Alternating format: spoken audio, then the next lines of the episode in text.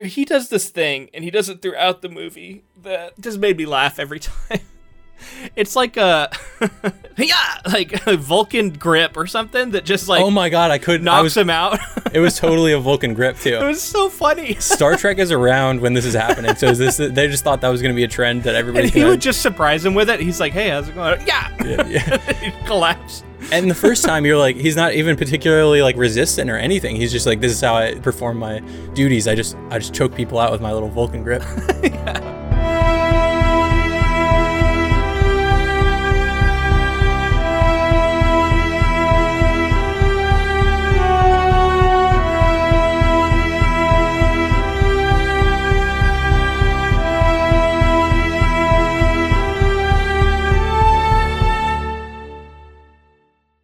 Welcome, friends, to episode 271 of the Ink to Film podcast, where we read the book and then see the movie. I'm filmmaker James Bailey, And I'm writer Luke Elliott. and this week we discuss David Loxton and Fred Barzyk's 1980 film, The Lathe of Heaven. So last week we were talking about possibilities with this film and how Yeah. we would make, get this film made. Made some predictions. You know, this this movie kind of exceeded those expectations in ways. While it was a 1980 PBS production, like public Yeah. broadcasting kind of TV movie, it had a lot of chutzpah. It, it took its budget and it used it in really creative ways. And throughout my research, learning that Ursula K. Le Guin was involved in the in the development and production of this film. I heard about that. Yeah. So um, I also made some predictions last week. Um, one of them was that everything would be a little easier to follow and like more simplified. And like, I guess that is somewhat true early on, but by the end, I don't think that's true. So I was I was very wrong in that regard. Um, yeah, it's so hard to predict what people are going to do. I, I was really hoping for shit to get really psychedelic and weird, and I'm I'm pleased to to report that it does at the very end, at least. Um, I, I could have actually done with a little more uh, of that kind of stuff, but I think it's budgetary restraints at that point. sure. Though. Well, and I was even like, how are they gonna pull anything like that off? And I was pleased to see that they actually did do it. in a very like TV 80s broadcast kind of way, like in, in like a Doctor Who way almost. Like old, if you watch old Doctor Who. But it works. Like, I, yeah, it does work. I just wish there'd been a little more. But like you said, like I think there are reasons why. And um, yeah, not everything looks amazing, but what they were able to pull off of what they had, I thought was impressive. And yeah, I mean, this is a. We talked about it last week. You know, this is a strange book, and it's got a, a, a really unusual message for what I think people are looking for in a sci-fi fantasy, or what people expect in sci-fi fantasy. Um, and and I can see why this isn't like a big Hollywood blockbuster kind of movie. It's just like that's not what this is. It's never gonna really, I, I think, have that wide of an appeal. Well, and you have to think about the Star Wars effect of it all, right? Like everybody's talking about Star Wars and thinking about Star Wars as the big blockbuster sci-fi, and this comes out in 1980, and it's kind of that more like subtle and literary, you would say, in, in the in you know the literary world, but here it's more like indie kind of like art art house film. Right. Well, I will talk about this in a little bit, but I went to this uh, book club for the Parallel Worlds Bookshop here in Portland, and uh, shout out to anybody who might be listening who was at that. You know, welcome to to the show. Thanks for listening. They had some great observations during that uh, during that discussion we had. It ended up being about two hours, and it was about 20, 25 people. Um, people were really enthusiastic readers who had really thought about the material. And sure, like we covered a lot of the stuff in our last episode, but there was plenty that we didn't really get on or we only brushed on, you know, up against and, and didn't really like dive into.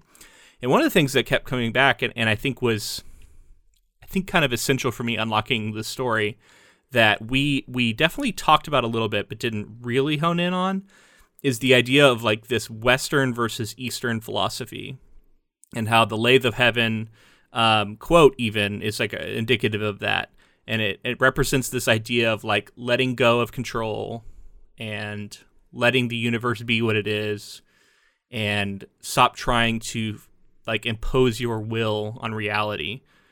And like from a philosophical point of view that tends to be much more buddhist taoist like kind of like let things go a little bit. And then the western philosophy of i'm going to fix it we're here to fix the world we're here to improve the world um, and it was an interesting debate because like I, I think the idea of like people wanting to better the world through their individual actions, I think is is you know laudable. I think that's something that makes a lot of sense to people. But I think this this book ultimately is kind of getting at like why sometimes maybe that cannot be the best course of action and how sometimes people take that and it ends up leading to authoritarianism, right? Of like my way is the best way and I'm going to enforce it on you. Um, but the reason I bring all that up is I think we're talking about a movie that's going to appeal to broad audiences. I think that's a challenging concept because I, I, the vast majority of our media is about people who are taking it upon themselves to better the world. And there's not a lot about people letting go, right? And being kind of passive and saying, maybe I don't need to try and change things. And ultimately, that's how I see George Orr and what he re- at least represents in this book. Um, and, and when I started thinking about it that way, I think it, it really kind of unlocked the meaning of the book for me. Yeah, I like that a lot. Yeah, I, I mean, I'm not super well versed in in that sort of philosophy. Like I, yeah. you know, I am familiar with it, but not you know not something that immediately comes to mind. But that makes so much sense when you think about it that way. Like you know that Zen Nirvana seeking sort of uh, seeking Nirvana uh, sense of living in that way that that is is equally fulfilling and in some ways maybe you know the better situation. And honestly it allows you to live in some cases like a healthier life. And maybe that's part of what's going on in the story too is like it's kind of like grappling with things are going to get tough and things are going to be easy sometimes and kind of like balancing those and and then you know thinking about that in terms of like your worries and your dreams and the things that are maybe in your subconscious is is definitely yeah. an interesting way to go about that. And i could see criticism against this point of view because it's like if you're just worried about ever changing anything and the like negative consequences it might have then you that would be like an anti-activist almost stance right? Like don't try and change anything just let it be and then you'll end up getting steamrolled by other people who aren't doing that and who are imposing their own will. So like I think there is a middle road, right? Like and and maybe that I, I don't want to you know put words in in the mouth of Ursula K. Le Guin as far as like I don't know that that's something she necessarily believed, but I think she sees value in sometimes being okay with the way things are and sometimes letting go and and last week we definitely mentioned how she didn't she wasn't making points as much uh, you know sometimes she was but she she was also exploring the space and kind of like you know bringing up these logical questions. Like if you had the ability to change reality and then you had two people sort of grappling with that power one of them represents you know western ideology one of them represents eastern ideology to put it broadly. Yeah that's an interesting book. And how does that play out? And what did it what different you know tactics do they take and what are the negative consequences of both sides. So yeah i think that that's probably what what, what happened there. She was just exploring it. And to tie it back to the film here because ursula k le guin was so involved you you can see her influence and you can see that the film is very faithful in ways. So what did she do? Did she write the screenplay so she was involved in casting, script planning, not necessarily writing the screenplay, but she was involved with the creative process, rewriting some as well, and then also was there for the filming of the production. So sort of a producer and giving influence in that way. Cool. I, am glad we did this one for that reason too. I think uh, you know you want to see the one that's probably because like the other thing I'll say about this is uh, very faithful, honestly. Very faithful, and and to to the point that I think you mentioned kind of at the end, it gets psychedelic and maybe a little uh, abstract. If you haven't read the book, I think you're kind of like left to analyze this in a really major way. It's almost takes a few viewings to really get what's happening there at the end. I mean, like you can understand like how they get from A to B, but sort of what happens along that process gets kind of wonky sometimes, which you know by nature of the story. So I, I want to ask you, maybe I, I, this might be a better conversation for the end of the episode, but we can sort of prime it here a little bit, maybe revisit it. Do you think this movie? Because like we had trouble finding it, right? Like it's not this isn't necessarily like a cult classic movie you hear about a lot. Now there may be fans out there. I don't want to. I don't want to deny that. And I will say too, this this movie had. There's a couple of major reasons. We're gonna get into this, but uh, it's one of the most replayed uh, films on PBS. So it, like really? during its era, it was very well lauded. People know about this movie and like this movie, especially people watching PBS in that era. Um, and then there is some rights disputes, and also the network that created it sort of let it uh, some of the royalties and things like that sort of lapse so that it has to kind of exist in the vault. And then it was re released in 2000, which we can kind of get, get into how they did that and why they did that. Okay, cool. Yeah, I'm interested. So, what I was getting at though is like, is its reputation deserved? Should this be a, a more well known movie? Like, is it, or does it deserve that? Is it is it good enough to to be that kind of thing? I mean, we're we're just two opinions, but I'm just curious, like how you feel about it. Were, were you watching it, going like, "Oh, people should know about this movie," or is it more like, "Yeah, I can see kind of why this this has been largely left in the past"? I think that they did a great job of adapting the story that existed and in ways that I you know hadn't sat down and hadn't hadn't thought of in a creative way enough to, to think of like how you accomplish this because they stayed kind of more grounded than my imagination was taking the story often. And they were able to show some of it uh, visually and create metaphor in with, like within the language of the film to sort of show you like the passing of a lot of people. I'm not going to spoil anything more than that but they kind of showed that through this weird you know dinner table metaphor. Yeah. Uh, which was cool and it's a it's a cool way to go about doing that but I think that you can look at the film and see the things that limited it and held it back. And it was honestly a lot of it had to do with budget. I think it's very cool that. So uh, we'll get into this a little more, but this was a film that was supposed to be kind of the beginning of a series of, of adaptations of science fiction work. And this one came out and it did fairly well, but I just think the, the production costs and everything were a little high, especially for something that's publicly you know publicly funded which i'm very much for. Like if you you know if you can somehow create in that in that space of publicly funded and and make something that has impact, which I think this film does. I think that's that's amazing. But you can look at it and see that you know Moneybags didn't walk across the street and hand you the best budget yeah. possible to where you could really accomplish some of the things that I think would make this more memorable. Well, and they were held back by limitations of the technology at the time too. That that as well, yeah. But it, it's it, it was limited by many things, and then the legacy because it was vaulted and because the version that exists was basically recaptured from negatives and like because the film. Oh, wow like ceased to exist for a little while. You couldn't get it, and then they they uh, went through the expensive process of. I wonder like, if you watched this when it came out originally. That's probably kind of a bizarre thing to be yeah. like try and find this movie again and be like, whatever happened to that weird fucking movie I saw in you know 1980? A lot of that stuff happened too, especially for publicly funded things like this, TV movies, uh, and you know if this was shot in 1980 on wide format film, like if it was shot on celluloid then you're gonna you're gonna have a better looking image, crisper image. It's gonna you're, you're gonna get more depth in some cases. I wish I could have seen it in like yeah. a at least like DVD yeah. quality, whatever you want to call it. Yeah. Yeah, we saw this in four x three, which you know limits the space, but also gives you a little more up and down room. That's so probably you know, how it was originally viewed too for most. Exactly, people. I'm sure they shot it that way. So, but like it, just in terms of what are what we see as more cinematic, that that landscape format allows us to see within the peripheral. It's more immersive. So, being broadcast, broadcast quality because of the the way that we're seeing it is you know it's SD standard definition. So you know there's there's quite a few things that hold it back and as far as the legacy. But I do think, like I said in my research, it was pretty well lauded critically. Like people liked it and they thought it was heady and it was something cool for sci-fi at the time. And then there there are definitely the the diehard fans that know of it and and you know I saw I saw comments on the internet of people talking about like you know oh this is such a gem and nobody knows about it that kind of thing. So it's kind of cool there. to have this little hidden gem. Like it's fun to go find something like this for the podcast. It's definitely not something I would have ever watched. Well, I shouldn't say definitely. Not something I would have been likely to find and watch outside of the you know scope of this podcast but it's fun, you know. And I don't know how well this episode will do compared to our others because I don't think a lot of people are clamoring for this. But who knows? You'll be sometimes some surprised. Wait. You'll be shocked. This is gonna be the, our most downloaded ever. yeah. Maybe, maybe because people will be like, "Oh my god, that someone finally talked about it." Yeah. Um. But yeah, I mean, like, I think this movie was was cool in in a lot of ways, held back in a lot of ways. I wish I had had a better version to watch. that would have probably improved some stuff.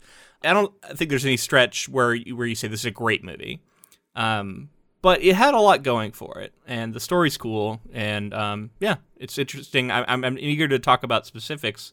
Um, before we get into it, though, I just want to say like that book club uh, I went to was very fun. Um, it was hosted through this Parallel Worlds bookstore, which is in the Alberta district here in Portland. So if you want to go check out a little uh, sci-fi fantasy bookstore, I, I highly recommend. I'm sure I'll also be referencing stuff that people said more throughout. Um, and I'm, I apologize if I, because I, I don't know everybody's name super well yet, and I'm sure I'll be like, and then this one person said, because that's the best I can do.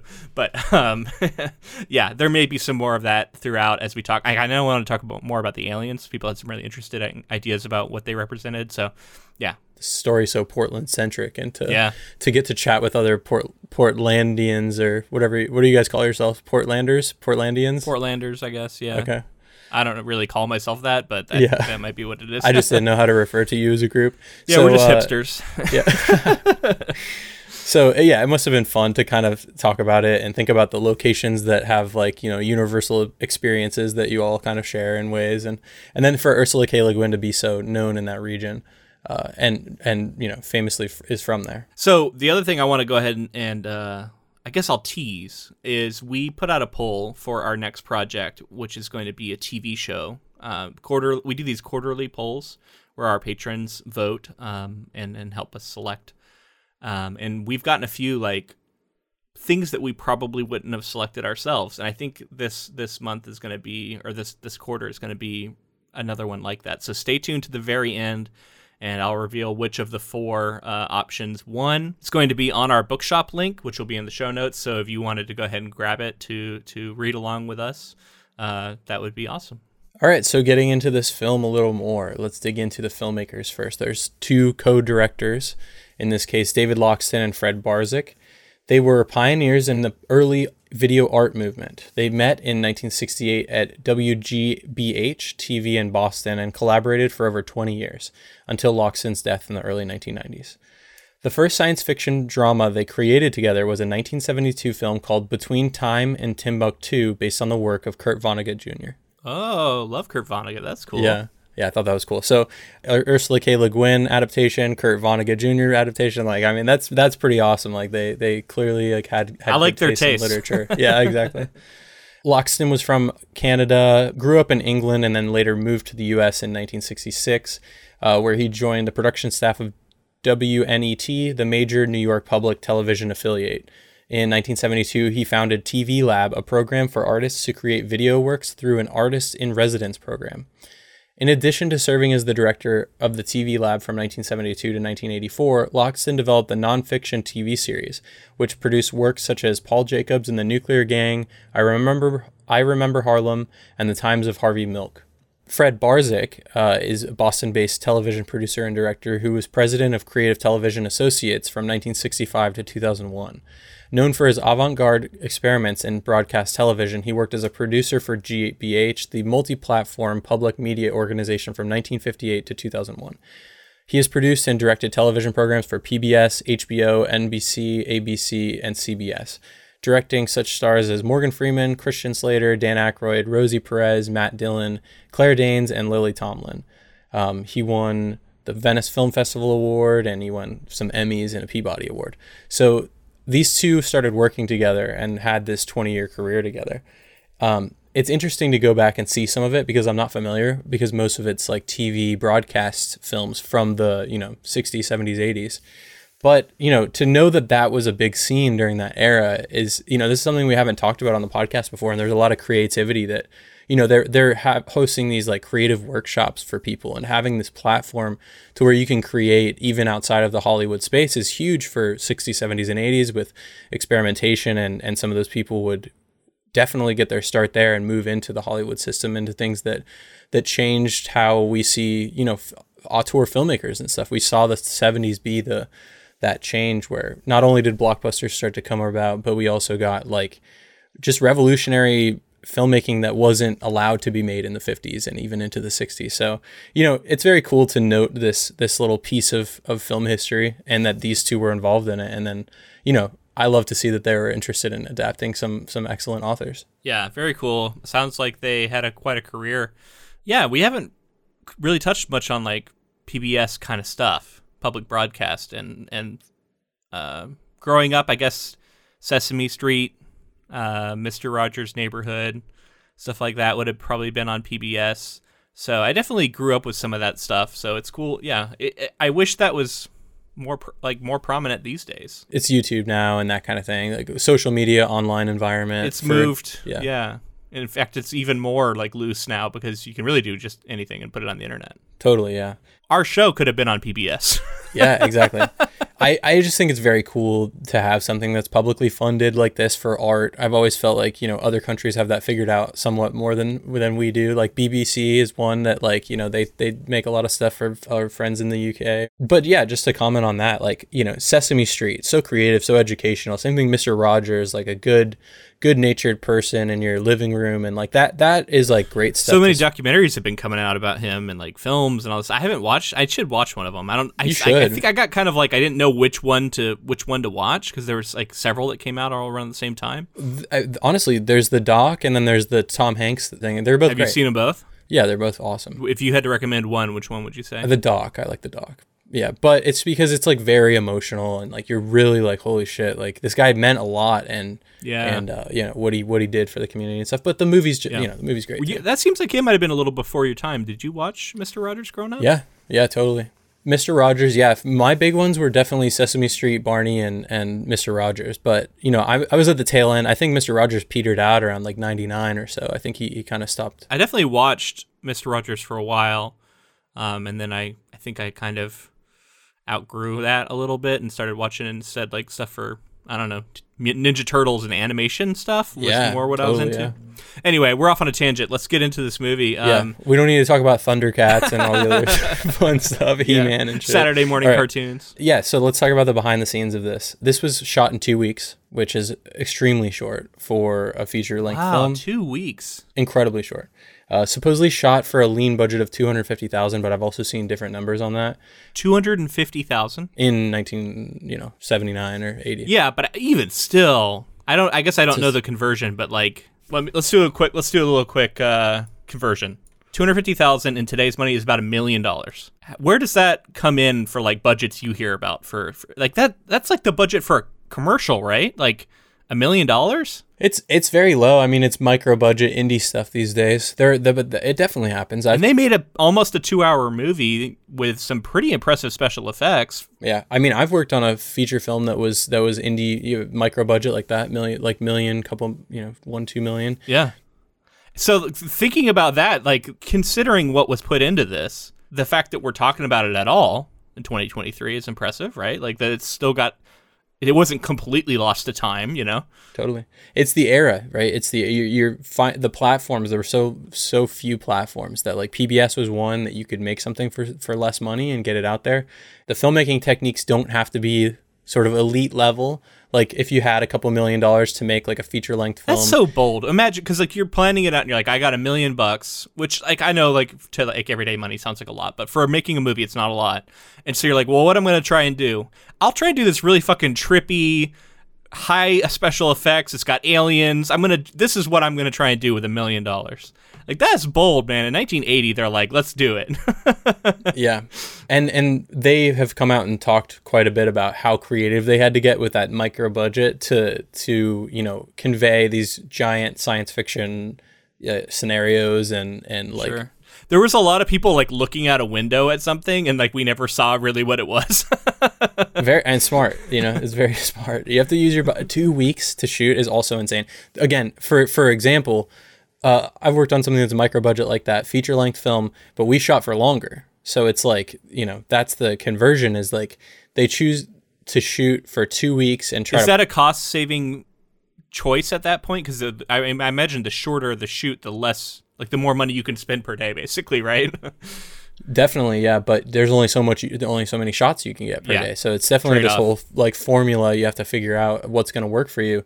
Otherwise, you're kind of like you know going to get people looking out windows at stuff and and, And- like, and it's just kind of wow, you have to make work. I will say uh, there's not a lot of you're not going to get like a one to two million dollar. You're not going to get many one to two million dollar films that are special have special effects and stuff like that. Like this is crazy because they they were having to get super experimental and do some special effects of the time. One to two million dollars these days, I think you're gonna stay pretty much in like the drama, maybe like low budget horror realm. That's yeah. it's tough. That's tough to do. You can't make like uh, you know something with tons of special effects these days with a couple million. Barzyk said of their working relationship after after um, David had passed, they had a unique relationship. They were co-producers and co-directors. Barzyk would run the set, and David would run behind the scenes. When it came to content and the actual physical structure of the set, they had equal input. The reason this was important, especially on Lathe, is that we had a very limited budget and we were moving into science fiction. And let's face it, some of Ursula's ideas were pretty big. I mean, how the hell do we possibly even begin to portray the attack of aliens or wiping out of billions with the plague? What it came down to was we had to find metaphors. We fi- had to find things that didn't cost much money and still led to maybe the same kind of emotional impact. when a bunch of people die, they have the characters looking, you know, horror stricken out the window, and then they cut to this like black void room with like a table and a bunch of people sitting at it, and then people sort of like get these like um, veils over them and things like that to represent like the killing of many people, and they kind of disappear. And eventually, it's Actually, just really, I really liked that sequence. I thought it was really creative. It was a smart way to do it. Um, you know, cost saving, but like that sometimes that forces something really cool. And, and I thought that was like one of the effective moments of the film, honestly. if they tried in 1980 to do some sort of like you know disappearing effect on the city, it it would have looked, looked incredibly bad. They never showed the city at basically again after that point. so in the film i don't i was going to ask you because i was so excited to ask like did you notice anything from portland that like you know you just see 1980s portland I, I mean, it's turns out it was shot it was shot in dallas Yeah, So- I said, there's a couple of shots of the skyline of Portland that I was like, oh, that's Portland. But yeah, yeah, that doesn't shock me to hear that it was actually shot elsewhere because at, at a certain point, I was like, I'm not seeing anything that is Portland specific. That's where that big, because whatever that big building is that becomes the Institute, we actually end, end up spending most of our time there. Right. Yeah, and and you know some of that set work, some of that is like different buildings throughout Dallas. Um, I saw that they used Dallas City Hall, Tandy Center, Fort Worth, Hyatt Regency Dallas, Reunion Tower, Dallas Fort Worth International Airport, and Fort Worth Water Gardens, and a vacated Mobil oil building in Fort Worth. They they got a, got a bunch of pretty good locations, and um, you know I think that specifically the building that they sold it with, I think that's why they went with Dallas, is they wanted some of that like sort of futuristic Yeah. looking Doesn't fit in Portland at all. So when that popped up, you're like, oh, something's weird now. right to get into how this was developed i mentioned before there was like this initiative to create some thought-provoking works right so according to a 1978 article in the new york times during the process of funding a prospective series focused on speculative fiction a category of fairly recent vin- vintage applied arthur c clarke frank herbert kurt vonnegut jr anthony burgess and robert heinlein uh, were among the people who applied for this to get their to possibly get their stuff adapted Oh, interesting. So the authors are applying for it? Yeah. And Le Guin was one of several authors whose novels were considered for adaptation. The $750,000 financing was awarded as the result of an early grant by the Corporation for Public Broadcasting. Now, I think that might be to go to multiple projects, which is why this one was only 250,000 uh, to research and develop such a series. After much study with a team of consultants that included critics, authors, editors, publishers, and professors, a list of candidates for the series was compiled, from which Le Guin's novel was selected to be the series pilot. Wow, that's awesome. It's a lot of cooks in the kitchen with critics, authors, editors, publishers, and professors, like Yeah. all having input on. I can't imagine the debate that was going on. No, I want this one. No, I want that one. Like Huh, yeah. having, you know, trying to figure out which would be adapted. Interesting. Yeah, we need more stuff like that. Bring it back. right. Get get a bunch of people together and start adapting, you know, some some sci-fi. Hell yeah. So Lit- Loxton and Barzyk actually created one more telefilm together under this rubric, 1983's Overdrawn at the Memory Bank, based on a short story by John Varley. Wow. Okay. I had know nothing about that. Never heard of it. Don't know the author. Yeah. But now I'm curious. Well, they they did two of them. It sounds. okay. Cool. Yeah, I'm interested, man. I, I'm I need to find out what that's even about. So when it aired originally, it drew a lot of the markets in New York and Chicago. 10% of the audience in New York that was watching television, according to Nielsen, was watching this when it premiered. 8% in Chicago. So pretty That's decent pretty ratings for something like this. Yeah. After it initially released, it was then shown periodically over the next eight years. PBS rights to rebroadcast the program expired in 88, and then Lathe went on to become the most requested program in PBS history. wow. People wanted this film back in 1988. Fans were critical of WNET's supposed warehousing of the film, but the budgetary barriers to rebroadcast were high. In a 2000 article, Joseph Basile, director of program rights and clearance for WNET, said, quote, lay people don't understand that to take a program out of mothballs, we have to pay for and clear rights for all participants in the program. It's a difficult and time consuming, expensive endeavor. Interesting. Um, Okay. supposedly they had also negotiate had to negotiate special agreements with the composer of the film score and deal with the Beatles recording excerpt. Yeah, I was thinking about that. I'm like that that when I heard that little bit, I was like, that's expensive. How did they get that? Originally when it broadcast, because my version, I don't know about yours, did not have the original Beatles uh, singing. But originally when it broadcast, the actual Beatles track was in the film, Ah. which obviously you cannot do. You can do a like a cover and then kind of clear the rights that way. But otherwise, you have to Is that to. what yours yours had a cover? I mine had a cover. Yeah, it was absolutely not the Beatles. Yeah, and apparently, like they were, their argument was like to get the Beatles to sign off, it would cost an arm and a leg. Sure. And I don't know how they figured it out with like doing a re-recording, like how the rights dispute works with that. Because I, I think even if you cover a song, I don't know if you can just put it in a film. I don't know. I don't. Yeah, I don't know. It's tr- it's tricky. yeah, fair use kind of stuff and parody. There's a lot of gray area in there. So once the rights were uh, issue was resolved, the film was cleaned up from two-inch quadruplex videotape copies. So that's all that existed anymore. They didn't have the original films, like the reels and sitting in storage or anything like that. Those had been destroyed. Is that why our, our the what we watched was kind of shitty? it looks like VHS, yeah, shitty quality, Yeah. yeah. So in 2000, it was uh, rebroadcast and released to video and DVD. In addition to the film, this release features an interview with Ursula K. Le Guin by Bill Moyers, which initially aired along the film's rebroadcast. The back cover of the DVD notes the original quote, the original film materials have been lost forever. A new digital master was created from the surviving two inch tapes and was then color corrected using state of the art technology. Ghosting and darkening of the image may appear in some scenes. It is the best quality transfer possible of this important work using the only surviving materials. Interesting. Did you notice any of that ghosting? I saw some ghosting Yeah. for sure, and I wasn't. I was like, is that intentional or is that like I assumed it was a weird artifact?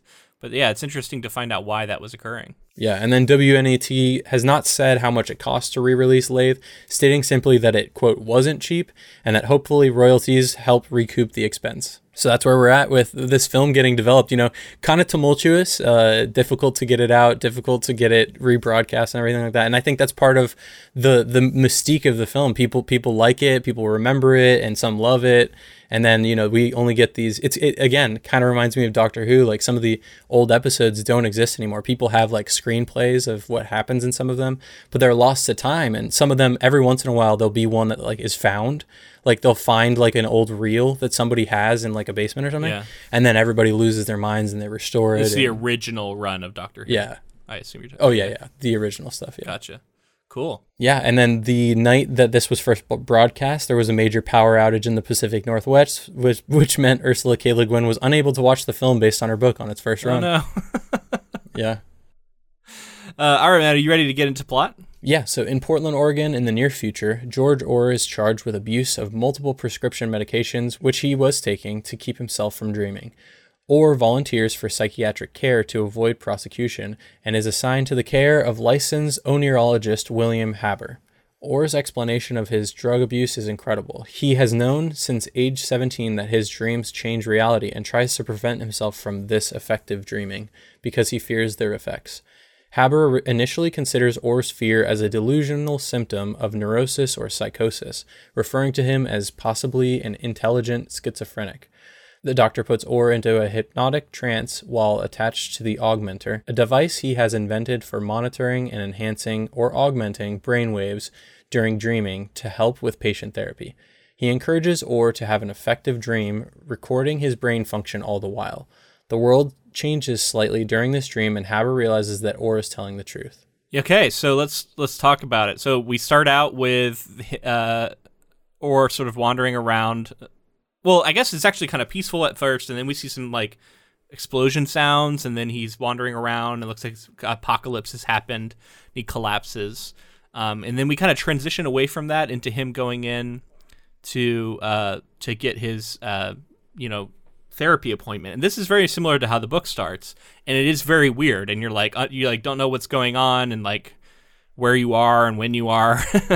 um, so it's a strange kind of way to start, but um, it sets you up, I guess, for the strangeness that's going to occur later. Um, and then yeah, I, I even made note of like how he goes into Haber's office and it was very claustrophobic and small and dark. And then how there's this one glowing picture of Mount Hood that then ends up becoming the horse. But I was like, they're definitely setting this up because when he starts um, changing reality, we're gonna we're gonna make this way bigger and it's gonna look way different, right? And then I was I was happy to see that it definitely occurs. Um, Yeah. Uh, so I thought that was a smart way to do it. Yeah, what'd you think of like the sci-fi, futuristic sci-fi? They were all wearing like ponchos. Yeah, with, I was like, everybody's yeah. wearing a, like a gray like almost camo poncho. Like it looked almost like it was made to be like like a like camouflage for like an urban setting. I don't know. Um, of course, it's hard to see in the quality we had, like what exactly was going on with that pattern. To talk about the quality too, like just from somebody who kind of is familiar with this stuff. So they the contrast that we get in this is terrible. Like the black is very black, and then like some some of the lighting is really harsh. And I think that has to do with the transfer here. So like the dynamic range that we're getting here is like very minimal. And there are times that like in like for example, Orr like sits up at one point while he's sitting on this bed, and his face is like completely black which is like not something you I, I feel like it was definitely not intentional.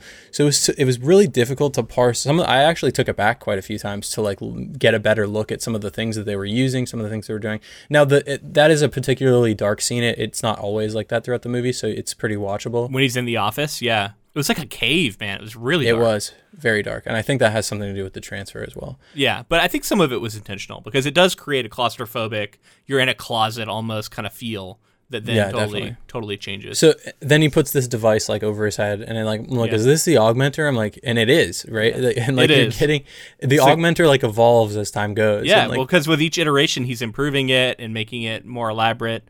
Uh, there, he does this thing, and he does it throughout the movie that just made me laugh every time it's like a yeah, like a Vulcan grip or something that just like oh my god, I couldn't knocks was, him out. it was totally a Vulcan grip too. I was like, it was so funny. Star Trek is around when this is happening, so is this they just thought that was going to be a trend that everybody. And he would just surprise him with it. He's like, "Hey, how's it going?" Yeah, yeah, yeah. he collapsed. And the first time you're like, he's not even particularly like resistant or anything. He's just like, this is how I perform my duties. I just I just choke people out with my little Vulcan grip. yeah, it was so funny. And then like it kept. I felt like every time it happened, it got more and more dramatic and like it did. Yeah, because because later he's like more resistant. He's not wanting to, you know, but he's like catching him by surprise and stuff. And the first time it's just like he's about to lay down into the the couch or whatever, and he gets him with it, and you're like, why did you do that? It's like a little snake bite too, because it like strikes him right, like a little like yeah it's pretty awesome. It made me laugh, man. Every time it happened. Um, I think that that's a tr- that should that trend should return. It's just Vulcan gripping people into into unconsciousness. I mean, I'm really glad that's not a real thing people can oh, do. Oh yeah, yeah. that's, can you, uh, yeah, that would be pretty powerful. Um, man, it's so funny that they just like were like, yeah, maybe that's something he could do. All right. Yeah, it's um, the future. I mean, it was in the book. It's just seeing something about seeing it made it just like that much more dramatic and, and funny. I just like to think of Ursula K. Le Guin like off to the side, like, no, get him in the neck better than that. Strike him. It's not uh, subtle. Take him down. Um, so one of the major changes I noticed early was because like uh, otherwise it's pretty faithful, but like they changed a little bit how this Ethel sequence plays out when he's talking about the first time, um, the first time he had his effective dreaming, and it's a subtle. It's like a kind of a I don't know. It seems like it might be a minor change, but I think it's actually significant in that in the book he is basically getting molested by his aunt. And in defense of himself, he dreams her away and she ends up having passed away like previously and we see how that all plays out. In the movie they change it a little bit. Like he's he's he, he says that she's flirting with him, but then he like notably tries to like come on to her. And then she and then she says no. And then after that he has the dream which does position Orr in a very different place, and it makes him like a little bit less of a victim that I feel sorry for, even though he still is. But like, it's more complicated and messy, and like, he also seems a little bit more perverted. which the reason I bring that up is because it colors his relationship with Heather later on. He seems a little bit more like of a kind of a creeper, and then like when he's having this like later fantasy about her as his wife that whole thing became a little bit colored by that initial uh, interaction he had with Ethel. Like it's like oh he's he's like compelling women to yeah. Anyway, and I don't know if that was intentional. I kind of doubt that it was, but it's it to me that little change altered the character pretty significantly. And yeah. I don't know that I liked it. Is what I'm getting. I, I mean, we didn't even really touch on it I, that I remember in the book episode, but that that whole like interesting incestual sexual kind of thing that that's going on yeah, there. I is, thought I didn't think they were going to go that way at all in the movie, and then they no. did. I was like, okay, here we go. What are they going to yeah. do? And so I'm like, where did that change come from? Why was it done? Like, I, there's no way to know now. Um, but I'm just curious, you know, like what what went into that? What were they thinking it would do? Um, were they trying to do what it did to me? Like, where it, it made me more like I wasn't as behind Orr in the movie from that point on as I feel like I was in the book. Did you also feel like Haber now doesn't care obviously when like the genocide of tons of people happened? He has like a moment where he's like kind of staggers. He's like, "Oh, can't Yeah. believe." Yeah, but but he seemed less villainous than in what I my imagination was in the book. Um, See, even, I, uh, that that was an interesting conversation we had at the book club. Is there was a lot of people who were like, he was a good guy who like got caught up in his own power, and then like power kind of corrupted him. But like it seemed like he had good intentions, and he was able to push. And I think this is true in both versions. He pushes a lot of the blame away. Like I do ultimately think he's not evil. I think he just gets corrupted by the power of it and he's convinced of his own righteousness. He's convinced he is the right man for this job. He's convinced that he deserves, in some fashion, to be a god. And that is, of, course, like the hubris of that is bad, right? But I, like at his core, he's not an evil man. Like he's trying to improve the world. He just like is convinced that he has the answers when really he should be a lot more like humble and open to the idea that maybe he doesn't have all the answers. And that's where we're getting at this like philosophical question, right? But it was it was notable to me that like 6 billion 6 billion people die and his reaction isn't like, "Oh my god, what have I done?" His reaction is, "What have you done?" Or he has this vessel and he puts all the blame on Orr every time. He's like, "You fucked it up.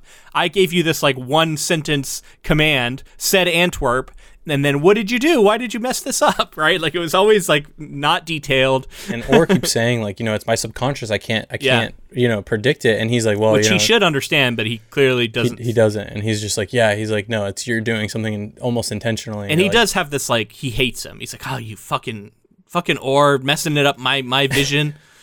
I had a good idea. Don't blame me. You know. something about the character in this case played like less villainous and and in, in a small way he clearly still was pretty much a villain but something about the book the way that he's portrayed is like the whole time he, he and maybe it has to do with like my imagination of the effects nearing the end when he turns into a basic Well, we get his point of view several times too, where maybe that maybe like seeing how his brain's working actually makes you like him less. maybe yeah Whereas here you're just seeing a guy, uh, but he definitely he, he gaslights like crazy. He lies to to Orr the whole time, and his like cavalier and disregard for Orr as a human being is gross throughout. Right? Like he, yeah yeah it's evidenced by his snake bite put you into hypnosis.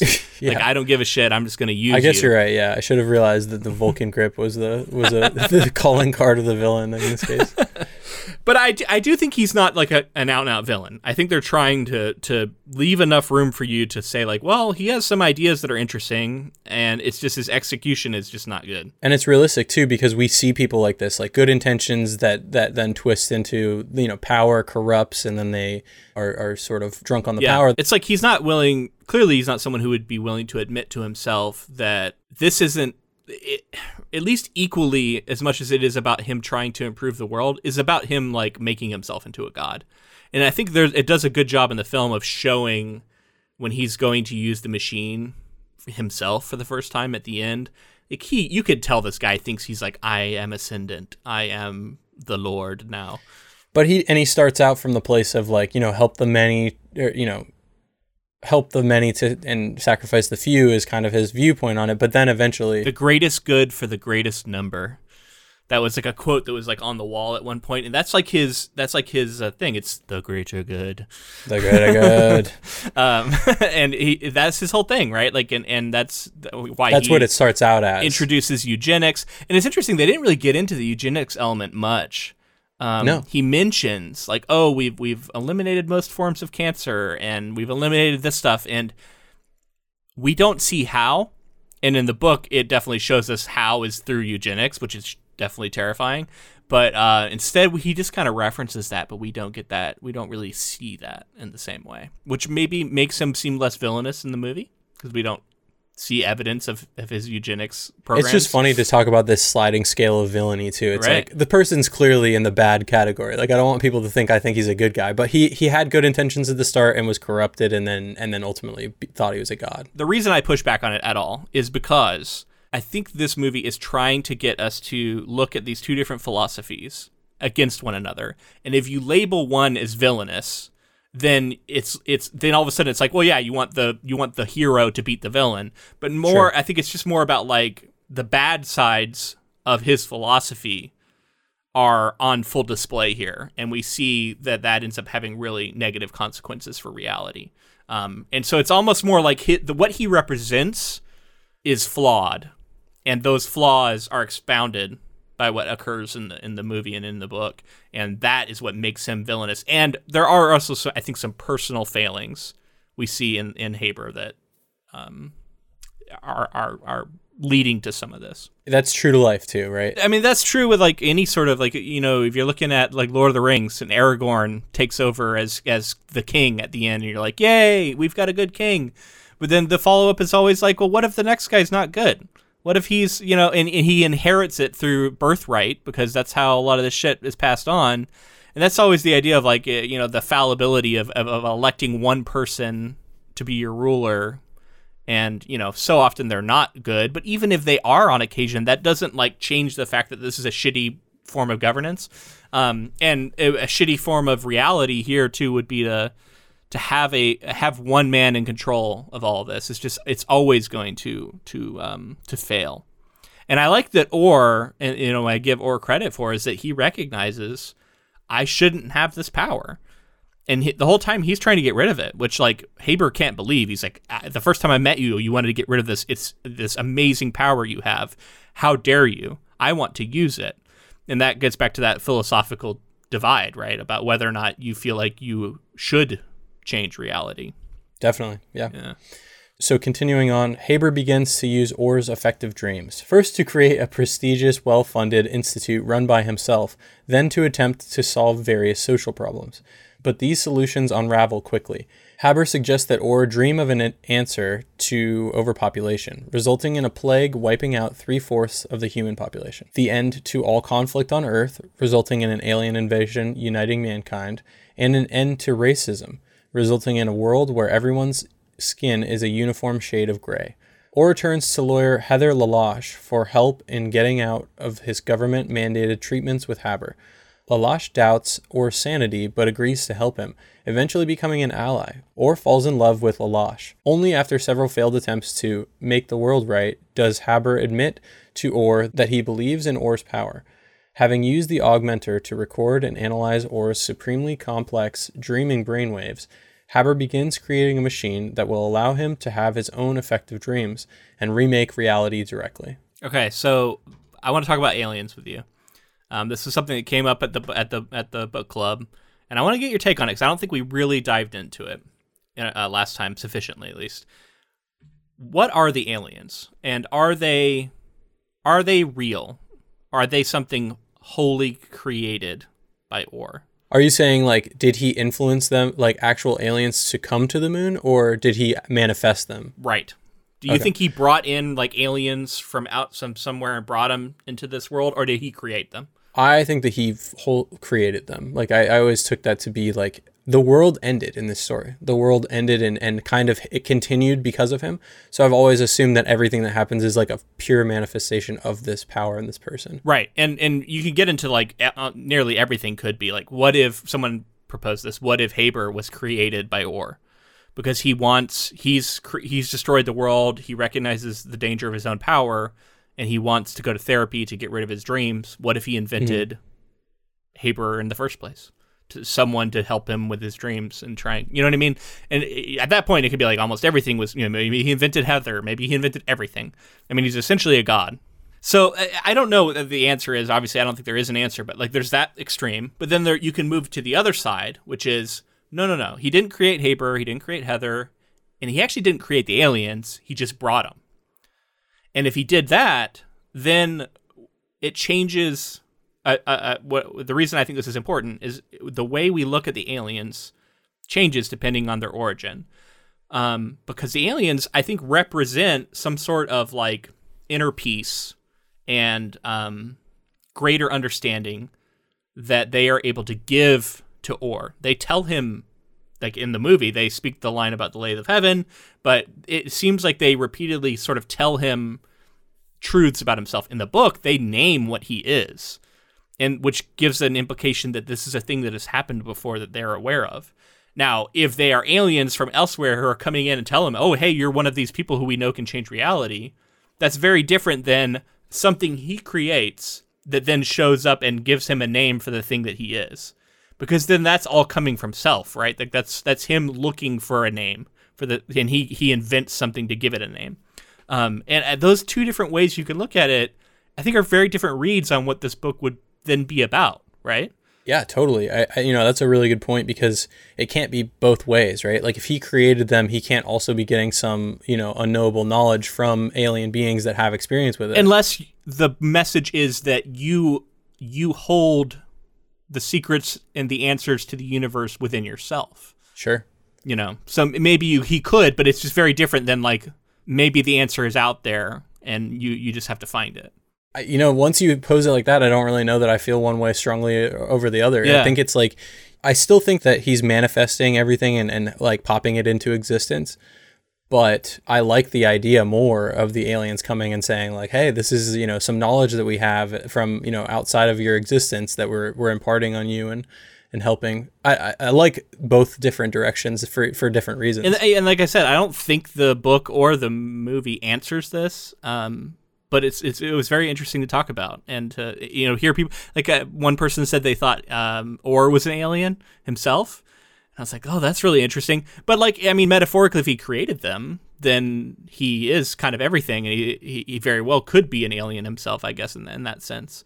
Um, yeah, it's just it's really interesting because the aliens are definitely like an enigmatic force in this story that seems to be like at the at the crux of understanding it and on a deeper level. And I think this is this is where you're getting at is like trying to figure out what they represent. Is it is it an inner truth or is it an external truth? I don't know. And let's talk about how they look yeah. in the movie because they look different than I thought they were going to look. So they're described as like turtle-like, and they speak from their elbow in the book. They were kind of they were kind of turtle-like. They look like they have like a big shell or something. Large suits or although something. although admittedly in the book they they look turtle like because they're wearing a suit that looks turtle like. But they're actually you never see them. They're inside of some sort of helmet and you never see what they actually look like. So that holds true. I, I like the first time that we see them, I think, is like it's like smoky and, and sort of hazy, so we, we can't get a good look at I them. noticed it was like one setup and it doesn't move. and we have like a light glowing inside of it. But hey, it's clever. And you just hear a voice, disembodied voice like speaking over it. And Right. th- there's some good use of uh, you know like smoke effects to make something seem otherworldly. Backlight it like from from like a weird angle to where it looks yeah, very strange. the like tunnel that we'll talk about at the end was yeah use a good use of that. Uh, yeah, I I like the design. You know, I think it's cool, creative. It, it works for the story. It gives it definitely gives it more of an otherworldly feel, and it and it's not like you're it's not a little green man. So it's it's fun whenever you see somebody get creative with an alien's design. it looks a lot different when all of a sudden it's in the pawn shop and moving though. Yeah, They had to completely like change the way the suit looked, I think, to make that work. Because it actually hands him the the the record. Uh, the helmet looks different. It looks like softer and less like because it looks like very metallic in its you know one form, but then this looked like kind of soft and flexible in a way. foam, yeah, of Yeah. some kind. In my predictions, I kind of thought they were gonna not change the world as much, and they might go more, way more grounded. They did pretty much everything that happens in the book, and they brought the aliens. They did all of it. Now, You don't get to see a skyline melting, which I would have loved. And you know, I was thinking about it. I'm like, there are ways you could have done this practically. It's not like that has to be CGI, because there are. You could get a model, you could make it out of a material that's able to melt, and you could heat that thing up. I think you could do it. You could have, you know, a convincing looking model start to melt. And yeah, sure, maybe it would look weird and it would start to look like wax, but so what? That's what it's supposed to be weird and it's supposed to be look Yeah. look like wax melting. See, it's funny. I went to like distorting the image too. I was like, all right, so you put like oil and water and stuff and put that over in front of the lens somehow and, and sort of make that move around. And like you only have it for a maybe second. you could maybe combine the two. yeah, do that. Yeah. But I, I don't know. I love the idea of like a wax Portland uh, skyline that just starts to melt. That would have been interesting. Yeah, I mean eh, they get weird with it, and I give them I give them props for that. How about the gray people? Uh, we got to talk about that. Uh, when everybody turns gray, um, it was very clearly like body paint, which I was wondering how they were going to pull this off. Are they going to like, you know, because like, I, is there a way they could have like dev- like uh, color developed one part of the image and not the other, or is that like beyond the technology of the time? They absolutely could, but there's that's but you know labor and takes like a skilled hand to do it well, and you know it's difficult. So it's like so you know, instead we're just gonna cake everybody in gray paint. great, great up. Yeah, it was weird too. Every now and then you could see some skin at like the hairline and stuff, to where you're like, okay, but like Two weeks to shoot, man. They were it like looked pretty. It looked pretty good. Um, decent, yeah. it's such a uh, off-putting effect. Like it's one thing to read it, but it's another thing to see it. You're like, ooh, this is weird. It is weird, yeah. Especially because like you can clearly tell like people they just still there are still distinct features, and you're like, Yeah. that's you know, it's just a great person, yeah. But Yeah. And, and then um, Haber, I thought it was so funny how he's like, "Good job! Finally, you did something the right way. This makes a lot of sense." Like he loves it. our- version too, like with it being such low quality, um, like in terms of the you know resolution and and just like what we're looking at, the the gray, it was just like a weird like mush kind of. It all looked and then like they were in a gray building that was you know, and they were outside at one point. It's very gray, and then the only bits of color were like on the edges. You'd see a little bit of blue sky, and like that was it. Was a very weird looking, and maybe like one patch of grass. So it made it into a very strange looking scene.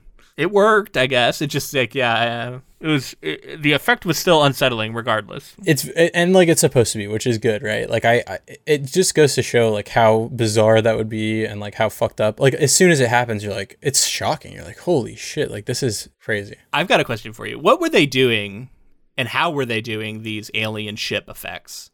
It it was very like I was not a big fan of them. I, I can see that it was like they didn't know how to do it, so they just did like a. It just looked like a light, but I don't know how you do that, and like it, it looked very ethereal. Like it didn't look like a ship to me at all. yeah I, I think it's just they they composited that over like they they just shot that or somehow shot it practically and then laid it over top of the film with just that I that just couldn't effect. even tell what it was. some sort of rotating light thing.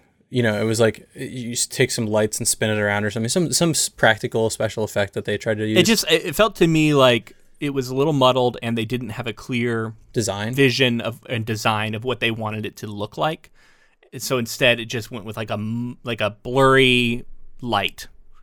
Yeah, and How about I, I when the, like, the moon was under attack? They did like that crazy like swooping Yeah. effect with like the ships around the moon with wild too. The moon stuff looked better than than when it came to Earth. I will grant that, just because it was like, yeah, that looked fine. But um, and then yeah, the whole invasion sequence I thought was one of the bigger differences. Like in the book, we get Portland is getting blown up by all these bombs, right? There's destruction, and here instead they like hop in their car, drive to the institute, and then we like hear about some stuff maybe going on, but we see almost nothing as far as like what what is actually shown on screen. And then we see a lot of I don't know if it's actually stock footage, but felt like a bunch of stock footage of like a stealth bomber getting ready to take off and then like a missile exploding and then like it was all like and then like a voice going the aliens are invading. Like just like announcing. Like imagine. That's what you got to do when you don't have the budget, right? You got to use stock footage hey and the aliens are invading. Yeah, you you represent it in some way visually. But uh, let's continue on here. As Haber continues to use Orr's dreams to create change in human society, Orr remembers a dream he experienced years ago, which is briefly portrayed at the opening of the film, and which, it turns out, is in fact reality. The world was destroyed in a nuclear war, and Orr was poisoned by radiation. In his dying moments, Orr dreamed a world where the war did not happen, resulting in the events of the film as we see them. Haber enters the final version of his machine f- for directing dreams and learns this truth, driving him mad. Orr who okay has whoa, joined him. whoa, whoa that that is an interpretation That see, that's I, I think that that's what the movie was trying to say too. I guess so. I could see where you get that. Yeah, which when you were talking about like does he create I was thinking I was thinking like you can read this as like the world completely ended and he remade everything in his image in his design as a god. And so at that point, and Haber, including Haber. yeah, and if he really did do that, it leans more into the theory of like he is every single thing in the in the movie is him creating from nothing, immaculate creation uh, is what we'll call it. Well, and it's and like it's interesting that it just confidently states that was reality, and now he changes it because like I don't know how you know that. How do you know that that was reality and not just a version of reality that he had created? Like maybe he had been dreaming about an apocalypse and fucked up actual reality and, and made an apocalypse happen, and then now he's undoing it. And maybe the version before the apocalypse happened had a Haber and had an institute, and like we don't know, we just don't know that. So right. and- yeah, we should we should uh, find this person who wrote this summary and, and ask them. No, I mean like it's an interesting interpretation, and I think it's got a lot of validity to it. And I do get the sense that maybe that's what they were going for in the movie. I'll grant you that. Um, but I just I, I I think this is such an interpretive work that I'm hesitant to reduce it to like one clear reading and going this is the way it is. But anyway, continue on. Tell us how it is. Orr who has joined him in the dream state is able to stop Haber's nightmare before it destroys the world. The result is a reality that jumbles together elements of the different worlds that Haber created via Orr's dreams, but is relatively stable. He is heartbroken because the Lelache in this reality was never his close friend or lover.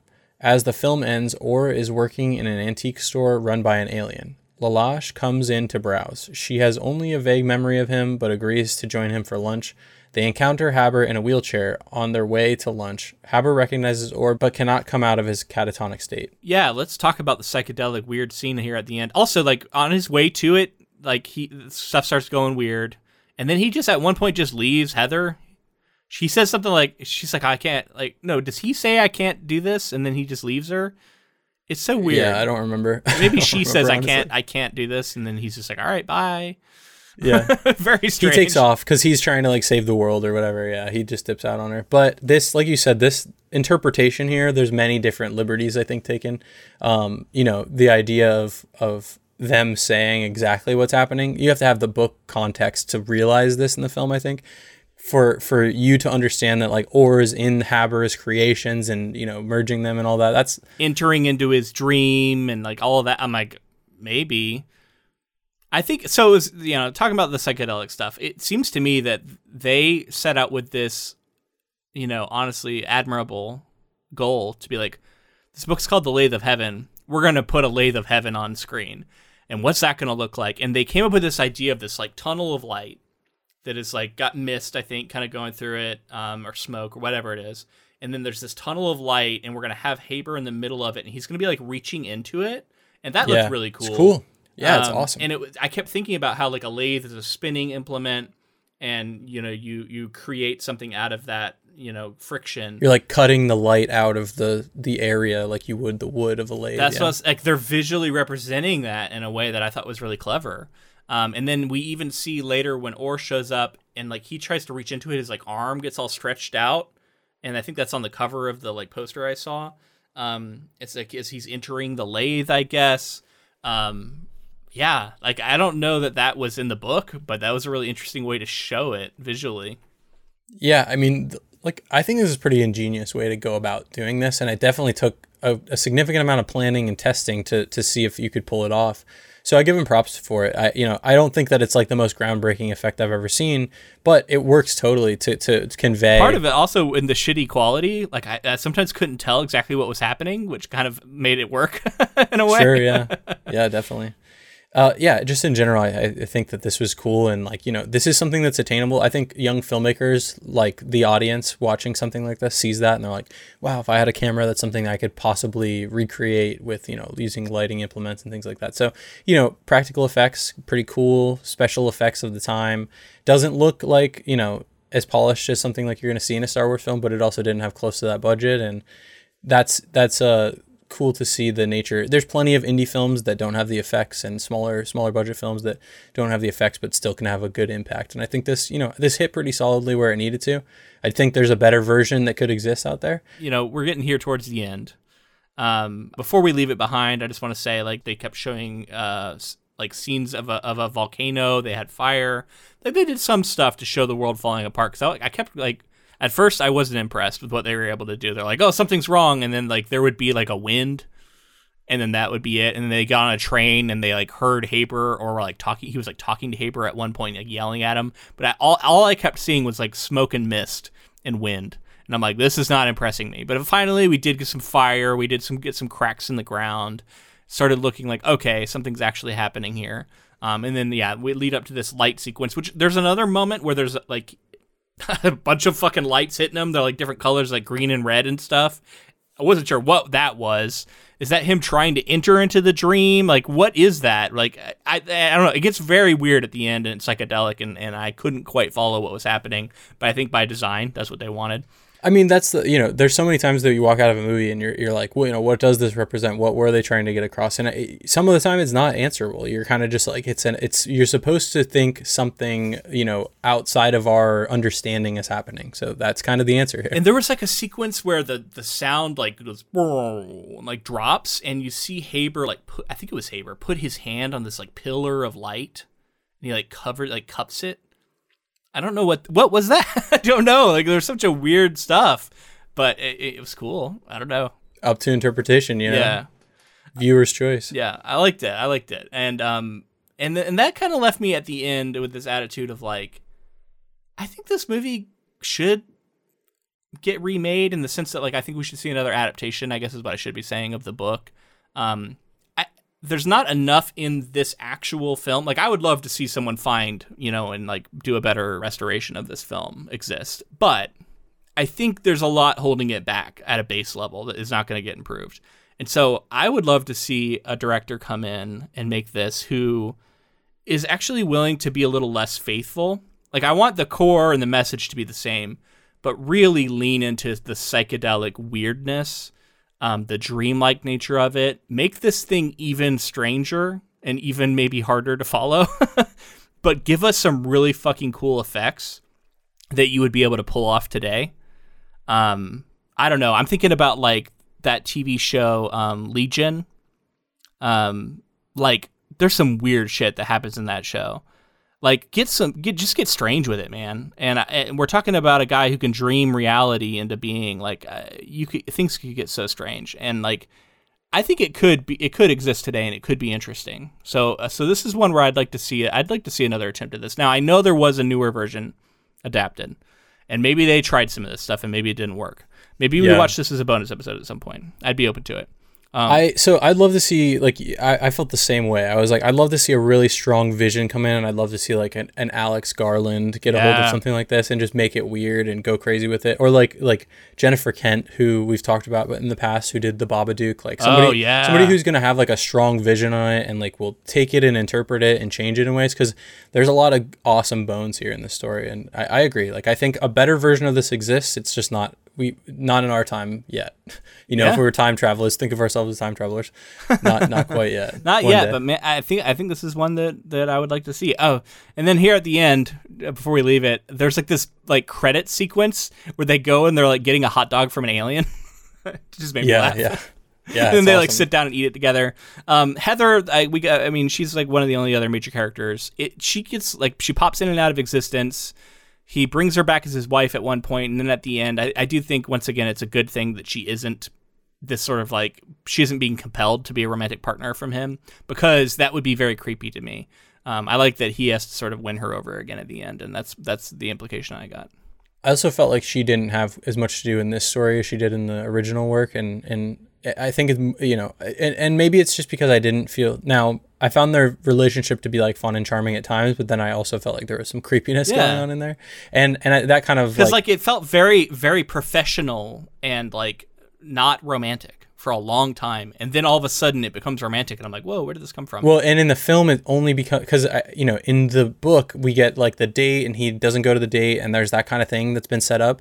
In the film, it's like professional immediately into he dreamed her as his wife, and you're like, whoa. yeah now all of a sudden he's dreaming her naked and she's in bed with him and i'm like whoa this just got weird I thought that she was good overall. I just you know, would have liked to see a little more between their relationship in some way. all right man so let's go uh book versus movie we got to cast our votes um i'll start I like the book more. Yeah. um, both of them have issues. You know, I, I, I talked about how like it wasn't the kind of books that I absolutely love to read, but I had a ton of respect for it and um, ultimately had a good time.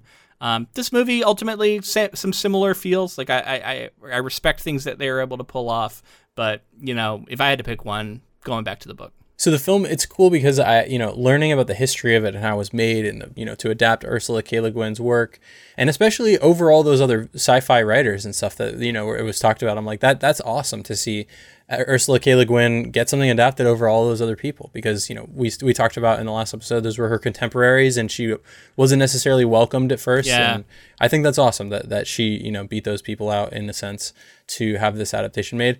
Um, overall thoughts on the film: It sucks that we don't have a better quality version of it. It's but it's cool that we have a version of it. Period, because there's a possibility that we never have see this if it doesn't if there wasn't public outcry to have it rebroadcast and, and then eventually re-released and restored. So I like to see preservation of film in that way, regardless of how you feel about the film. Uh, I think it's important, and uh, you know, with all the streaming, things are getting pulled off streaming a lot. Like I've always been a physical media person, and I I'm gonna continue to be, just because I think like there's some archivist in me that is like I want to make sure that these things that I love are protected and, and taken care of. So Yeah. I, I love that that that story exists in this film. Uh, That's the history of this film. It's so funny because just just to interrupt like one second before you give your final like that's so true, man. Like I I've grown up and like I remember thinking like, oh yeah, let's make the switch to digital, but I didn't think about how like stuff would just disappear and like how it's so cool to be able to look back like video games, like have an actual copy of a game versus just like hoping that someone preserved it and like, you know, shit just disappears and never and you'll never see it again if you're not careful. Yeah. and and it's like something that I think gets done quietly, and it, you know, it's not something that like you know has this death, and it's like it's gone. It's like it's just quietly forgotten a little bit, and then somebody at some point, it's like, let me think about it. think about online games where the community existed around playing that game and how how important that game was. And then how games like that when the community has moved on and the the company who owns the game isn't going to do any more servers that is just gone now. And and will never come back for the vast majority of them. And you'll never be able to experience that again. And there's always like a moment where some people played that for the last time and it was one of the last times it ever got played. It's really Yeah. interesting to think about. You see, like you know, this like regurgitation too, where like they'll just like remake a game and they'll have the online servers come back in some cases, but it's got to be a really popular game. There's plenty of games that weren't that never will. Um, but yeah, so overall, I just I think that that you know preservation of art in those ways and uh, you know still being able to experience it that that baked into this is really fun. But I like the book much more. And I, I like the way that Ursula K. Le Guin was experimenting for the time, and she was able to give us this really interesting narrative that, I like I said before, I didn't necessarily love. I wasn't clicked into as like the most enthralling thing I've ever read, but I loved the metaphor and some of the uh, analogies that are being made here, and the ways that she, um, you know, experimented with the form and, and made it her own. Uh, and it also was kind of batshit crazy, which I love weird shit. So so I like it for those reasons as well. Totally, man. So we're taking the book for this one. So stick around to the very end when we're to announce our next project. Um, if you enjoyed this episode and if you enjoyed our coverage of the Lay of the Heaven, let us know in the form of a rating and review on whatever app you chose to listen on. Uh, help us get to 100 ratings on Apple would be really cool. Um, you know, we appreciate you checking us out and just let us know. Make sure to follow us on social media. We're on Facebook, Twitter, Instagram, TikTok, YouTube. Make sure to like and subscribe on YouTube as well. Uh, you know, and then share our stuff around if you can. Yeah. Uh, and we are on Patreon, patreon.com slash ink to film. That's where we do our bonus episodes, where we do uh, alternate adaptations, stuff like that. Um, also, where you can go if you want to be able to vote on polls like the one we're about to get into. Um, and you can suggest things when we're looking for our quarterly suggestions. All that stuff is going to be on Patreon. So we'd love to have you and your support on there. And thank you to Ross Bugden for the use of our intro and outro music. We're kind of a public broadcasting podcast in a sense, and uh, we're publicly funded. So you're the public. We are Lend us some Yeah. funding if you're willing. very much publicly funded. Yeah. All right, man. Uh, so let's announce our next uh, project, which won with 50% of the votes uh, pulled in Big Little Lies by, I believe it's Liane Moriarty. And this is a book I've never read and a show I've never watched. So I'm going to come into this pretty much completely cold. I, I am a little bit aware of like who's in it, and I've seen uh, maybe a scene here or there on like a trailer, but I basically know nothing about it. Now I think that's different for you. You've seen before? Right. So I'm really excited for you to experience this. Uh, You mentioned earlier in the episode that this is something that we may not have covered. I've always wanted to cover this on the podcast. Yeah. I'm very excited to, to jump into it. This I- one's been on our radar, but I just don't know if it would like. It's it's nice to get that push into like, okay, we're gonna do it. Absolutely, yeah. So the show, I, I'm excited. I've seen the show. Really excited to talk about many different aspects of. Uh, haven't read the book though, so I, you know, I'm really excited to see what what the source is like. So I think the way we're gonna approach this is we're going to read approximately half the book next week. We'll talk about that, and we'll get we'll get into the story, and then we'll tackle the first half of the first season.